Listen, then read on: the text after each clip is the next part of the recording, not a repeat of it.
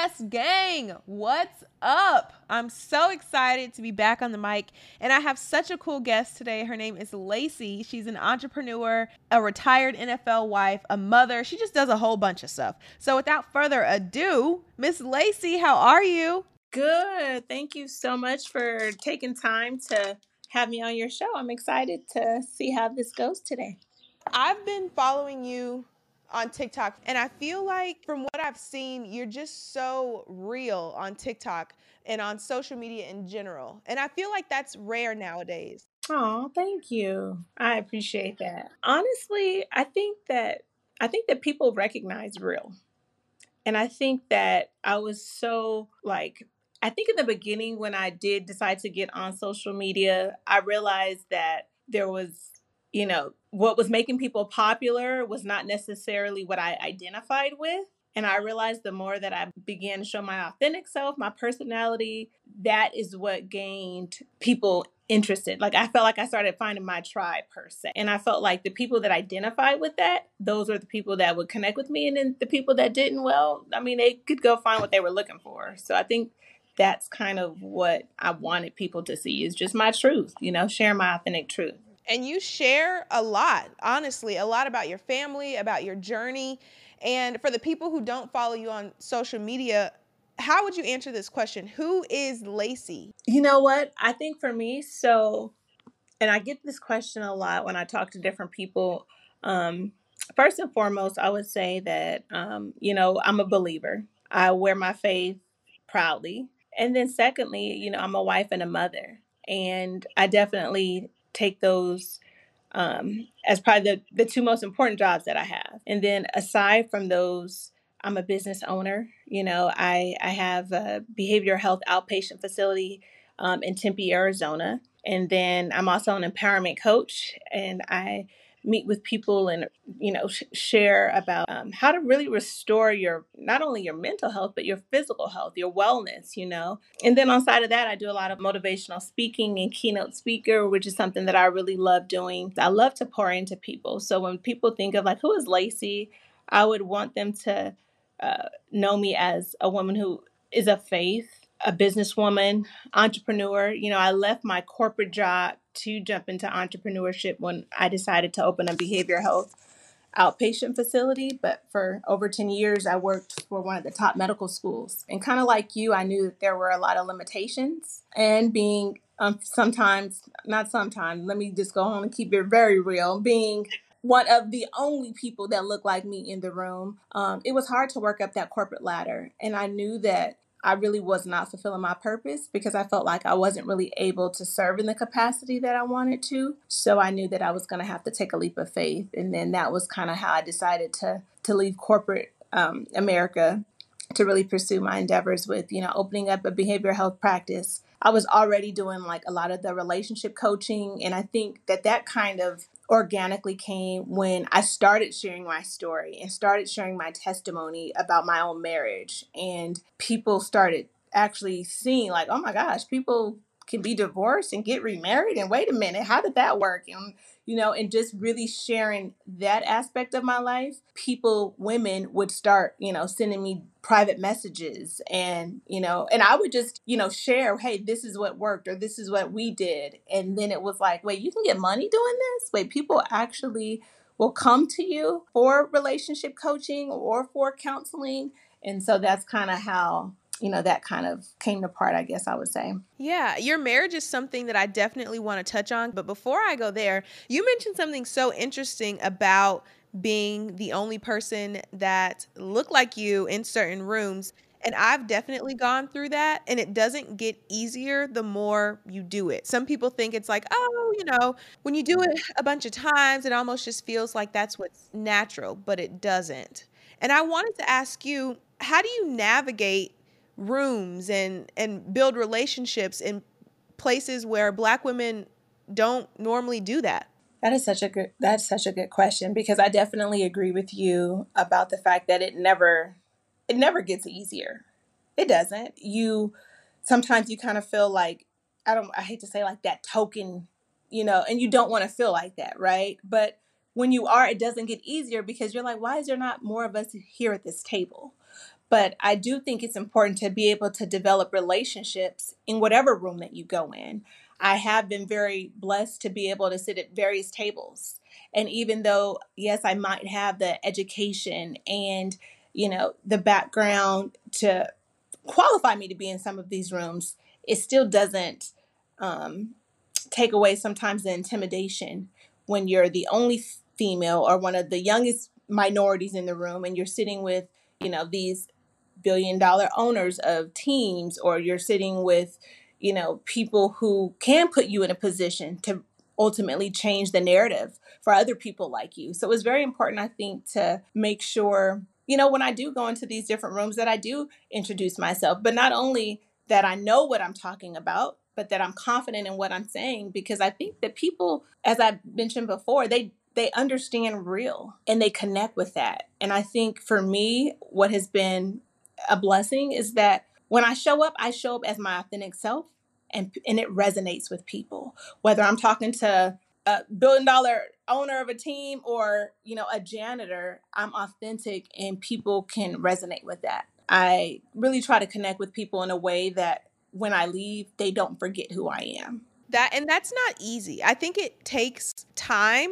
And I also think that's where being transparent comes in like I had no idea you were even following me. And when I um, went to your page, I was like, oh my gosh, I love what she's talking about. And just you know seeing the commonality of you know you know you being a younger wife nfl wife and um, just being showing your authentic truth and being transparent for me it's it's just confirmation that says or you know for me that god's saying lacey people see you you don't have to be you don't have to have all these crazy numbers of social media followers or you don't have to be walking around completely flawless every day like people quote assume that quote us NFL wives look like every day and that's just not authentic.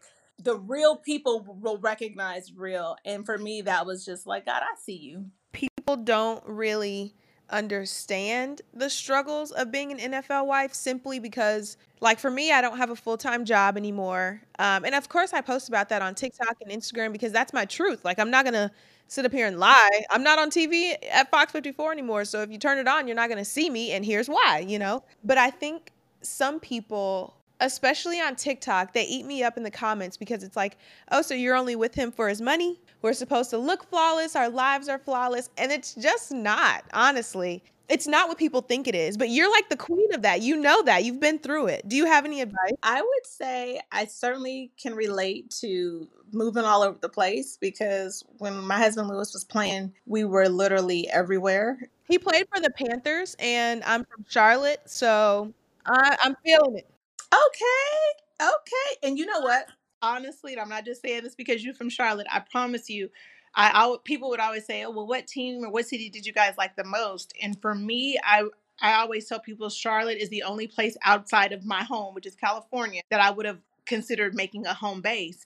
But I think back to your question, I would just say is if you are an NFL wife and you are kind of in that stage where you are possibly moving and you haven't necessarily got to the place where you guys are like stat, you know, going to be staying somewhere for a long time. It's so important to still do something for you. I think as NFL wise, we sometimes because we don't necessarily have that freedom of okay, I'm going to plant here. There's still so many things that you can do for you so that you don't lose your identity in your significant other. And I say that lightly because I just, I recall always putting maybe him first, so to speak. You know, and there's nothing wrong with putting your, your your partner first and doing all these things that we end up doing when we're in a position of, you know, being a partner of a professional athlete and having to move around. But don't lose yourself make sure you're doing something for you if that's going back to school if that's you know volunteering you know at a local organization or you know connecting with other you know wives or women find your own community so that you do have something to fall back on because there's going to be a time when those roles will reverse. You know when you are in a place of okay you know he's taking care of things he's he's holding it down and that's a beautiful thing and you're holding it down making sure he has what he needs and it's you know peace at home and all that but when those roles reverse when his career is over then that's kind of like I ran track, so I like to use analogy. Now you he might have to hand the baton to you and you're going to be able to have to take off. And if you have not put yourself in a position even for the both of you to where that's a smooth transition, then you start dealing with a lot of the things that uh, unfortunately our families struggle with. Like 80% of marriages in the NFL end in divorce. And a lot of that comes within the first 2 years of that NFL transition.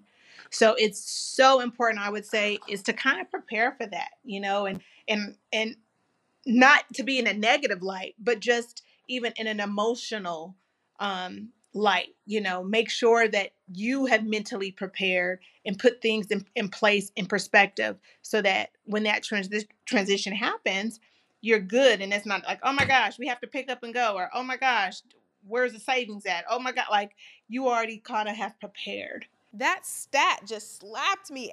80%? 80? How did you and your husband rekindle your marriage? How did that work? How did that happen? Girl. I want all the dirty details. Oh Lord, let me tell you. So yeah, it was definitely dirty. It was just it was dirty. But um from start to finish, not to bore you, I never wanted a divorce.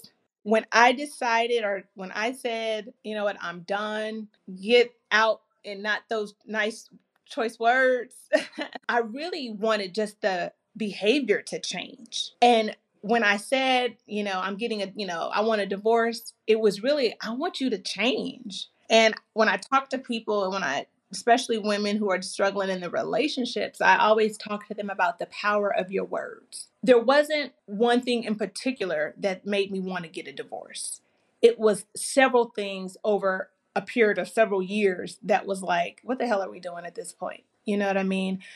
My husband and I were college sweethearts. So, way before there was any money involved, way before there was even an NFL career even thought of, he was honestly the love of my life since I was 18 years old. The idea of, you know, him going to the NFL came like our senior year of college. We had already had our son our senior year of college. So when my husband went into the NFL, he had already been in a very long term relationship for five years and had a child. He went in with a lot of responsibility.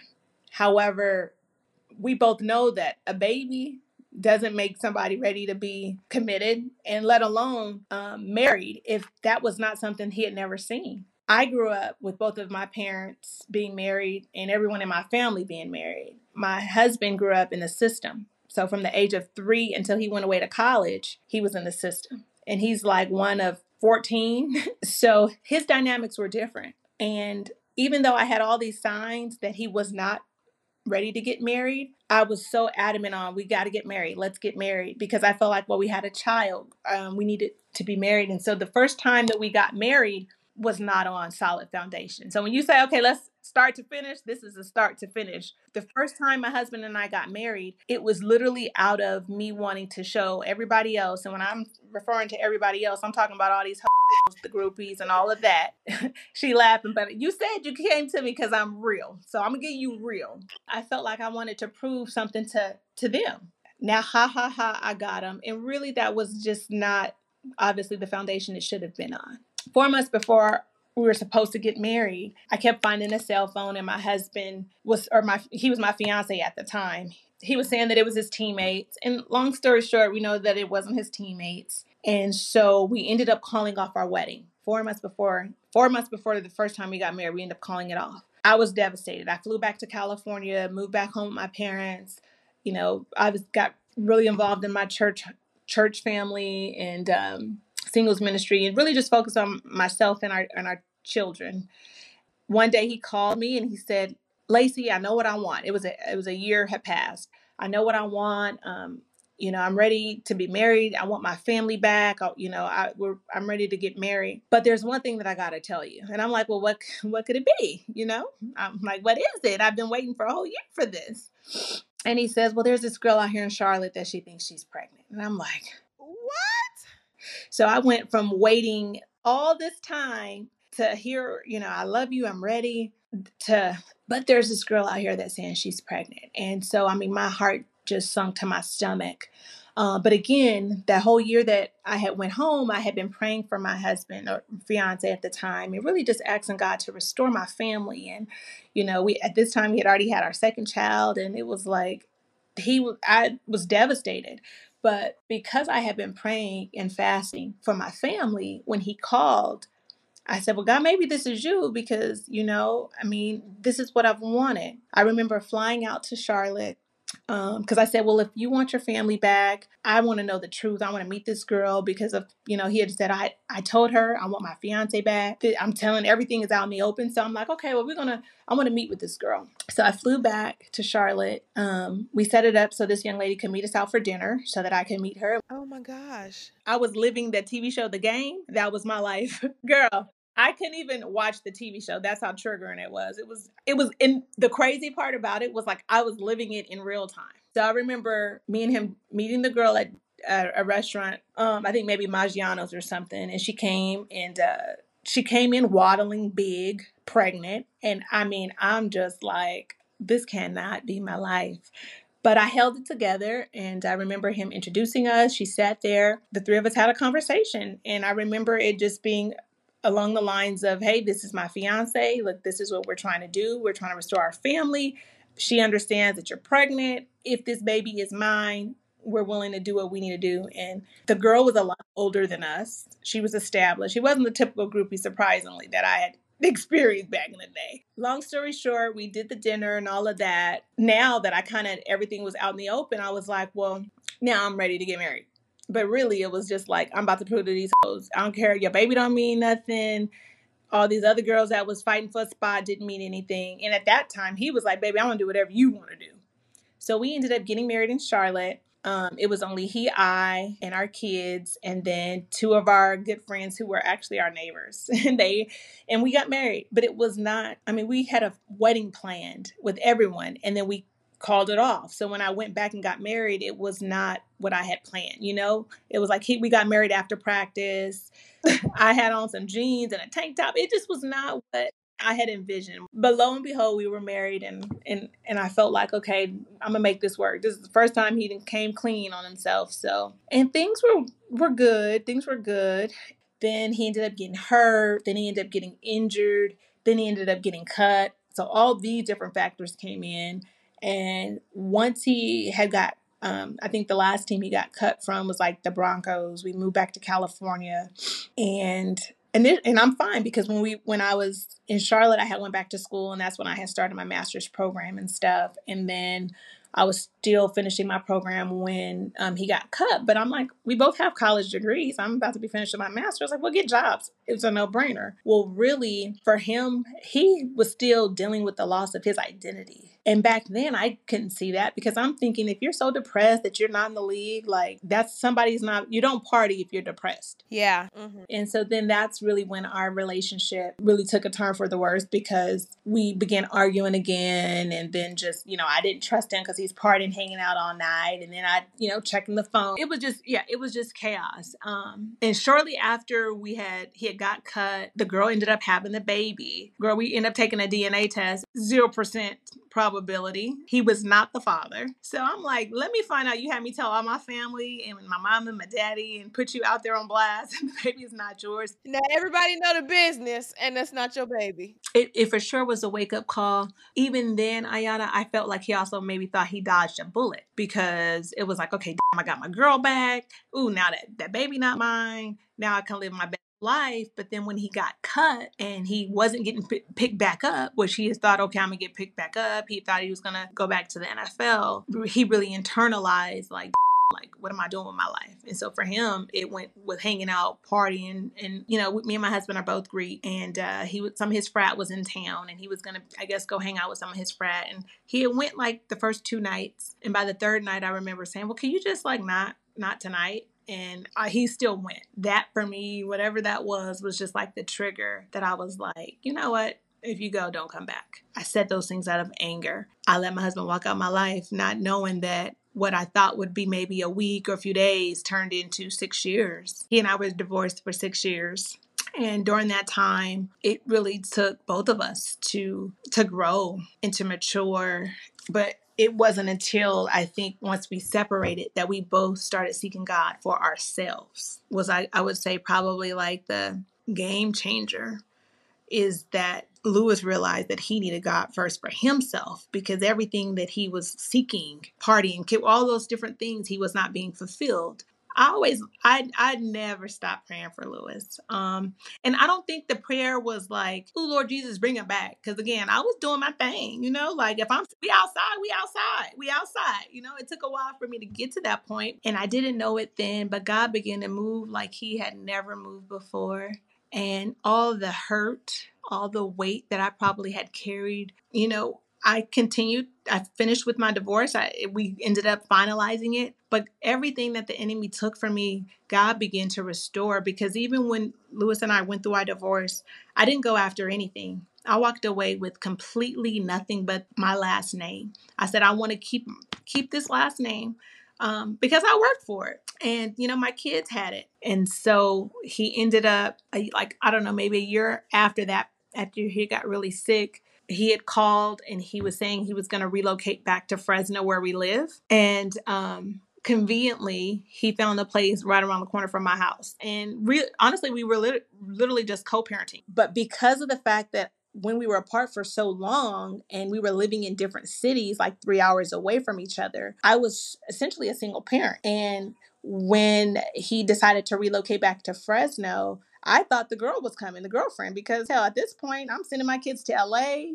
They say that you're a good babysitter, so I ain't tripping. My, my kids are big now, like. Oh my gosh. And then he had said, Oh no, I'm going by myself. I still didn't think anything of it because of the fact that I'm single, I'm dating. It wasn't even a relationship with he and I, it was just like integrated. Like, he organically integrated himself back into the family with like oh well i can pick them up from school i can do this because again six years is a long time and so then I, you know, I started noticing again, me and my kids would get up in, on Sundays and go to church. That was our thing even before you moved to the city. So then I would notice he would be at the church or he would beat us to church. Um, and honestly, I just, we, I really just fell back in love with him. I was guarded for a long time because I went through a lot. You know, I was hurt, but I realized that like God can heal, God can restore, um, you know, and it's okay to forgive. There were things that, you know, I'm sure he even had to forgive me for. I understand. Yeah. By us going to therapy, it really for the first time allowed us to hear what each other were saying and what each other were going through in regards to well damn, why did our marriage end what happened mm-hmm. we just realized that we you know we wanted to get remarried. And so we were abstinent. We didn't you know engage in sex or anything like that while we were you know dating or courting and all that. Um oh i just praise god when i think about it because i just i know how far we've come. And it ain't nothing but God. It wouldn't have happened without God. The hurt, I feel like the hurt that some women go through, they hold on to it so long because they aren't active in their faith they can't give it to God. They can't give it to anyone because they're just carrying it with them every day. And it's honestly just exhausting. Like if you take an, a self audit and just think like, well, how did I feel carrying this around all day? You're tired, your stomach hurts, like your hair's a mess. It's it's a lot. It's a lot to carry and I think that women don't realize when you carry that, not only do you affect you, but you start affecting your children. Because a lot of times people stay in relationships or marriages for the kids, right? I love my boy. anybody that knows me knows how I rock with Landon and Layton. Them is my number one. Like those are my best friends. I love them to death. I will do anything for them, but I couldn't stay in a marriage for them. I mean, I remember when we were even married and I was going through, and my dad was like, Lacey, I used to, you know, try to put myself together. Girl, I can put myself together. Kids talking to me, I don't hear them. I don't know what they talking about. They probably hungry. I don't feel like cooking. Like all these different things. It was. There's no way you're gonna be good for anybody if you're not good for you. And so, as much as I love my children, I knew getting a divorce, like we needed to go through that. I couldn't be in a, I, there's no way I could have sustained the marriage the way that it was going, the behavior, the interaction, me arguing, all of him, the drama. There was just no way. And so, even though I'm not proud um, that we went through a divorce, and even though I do encourage people to try to fight for your marriage if you can, and if it's a healthy situation, um, I I know it was what we needed, unfortunately. You've really been through a lot, honestly. Just like hearing you talk about it, and how it didn't break your like Beyonce said, break your soul. But I really commend you for that. Just your strength in general. Sometimes you pray for you pray for strength and sometimes it's like, God, are you even hearing me? But it comes over time and I think you're a true testament to that. You're not just gonna all of a sudden one day stop everything. Like it, it doesn't happen that way. And it's good that it doesn't because along the way you learn so many life lessons and you have. Absolutely. It definitely um I don't think that I went through any of the things that I went through for just me. And that is honestly I don't know why I, I share my story, uh, you know, on social media or when I'm doing conferences or whatever, because I know I'm not the only person, the only woman that has gone through some of these things or who is currently going through. There's a lot of um, wives of athletes or just wives in general that sometimes go through things by themselves and they feel like no one else is. And they're suffering or they're battling depression alone. It was the main reason I started our behavioral health company. It's called Tackle Health. And it's because I don't want people to ever, ever have to tackle their mental health alone. That is so cool. Just seeing how everything kind of unfolded from the very beginning all the way to now.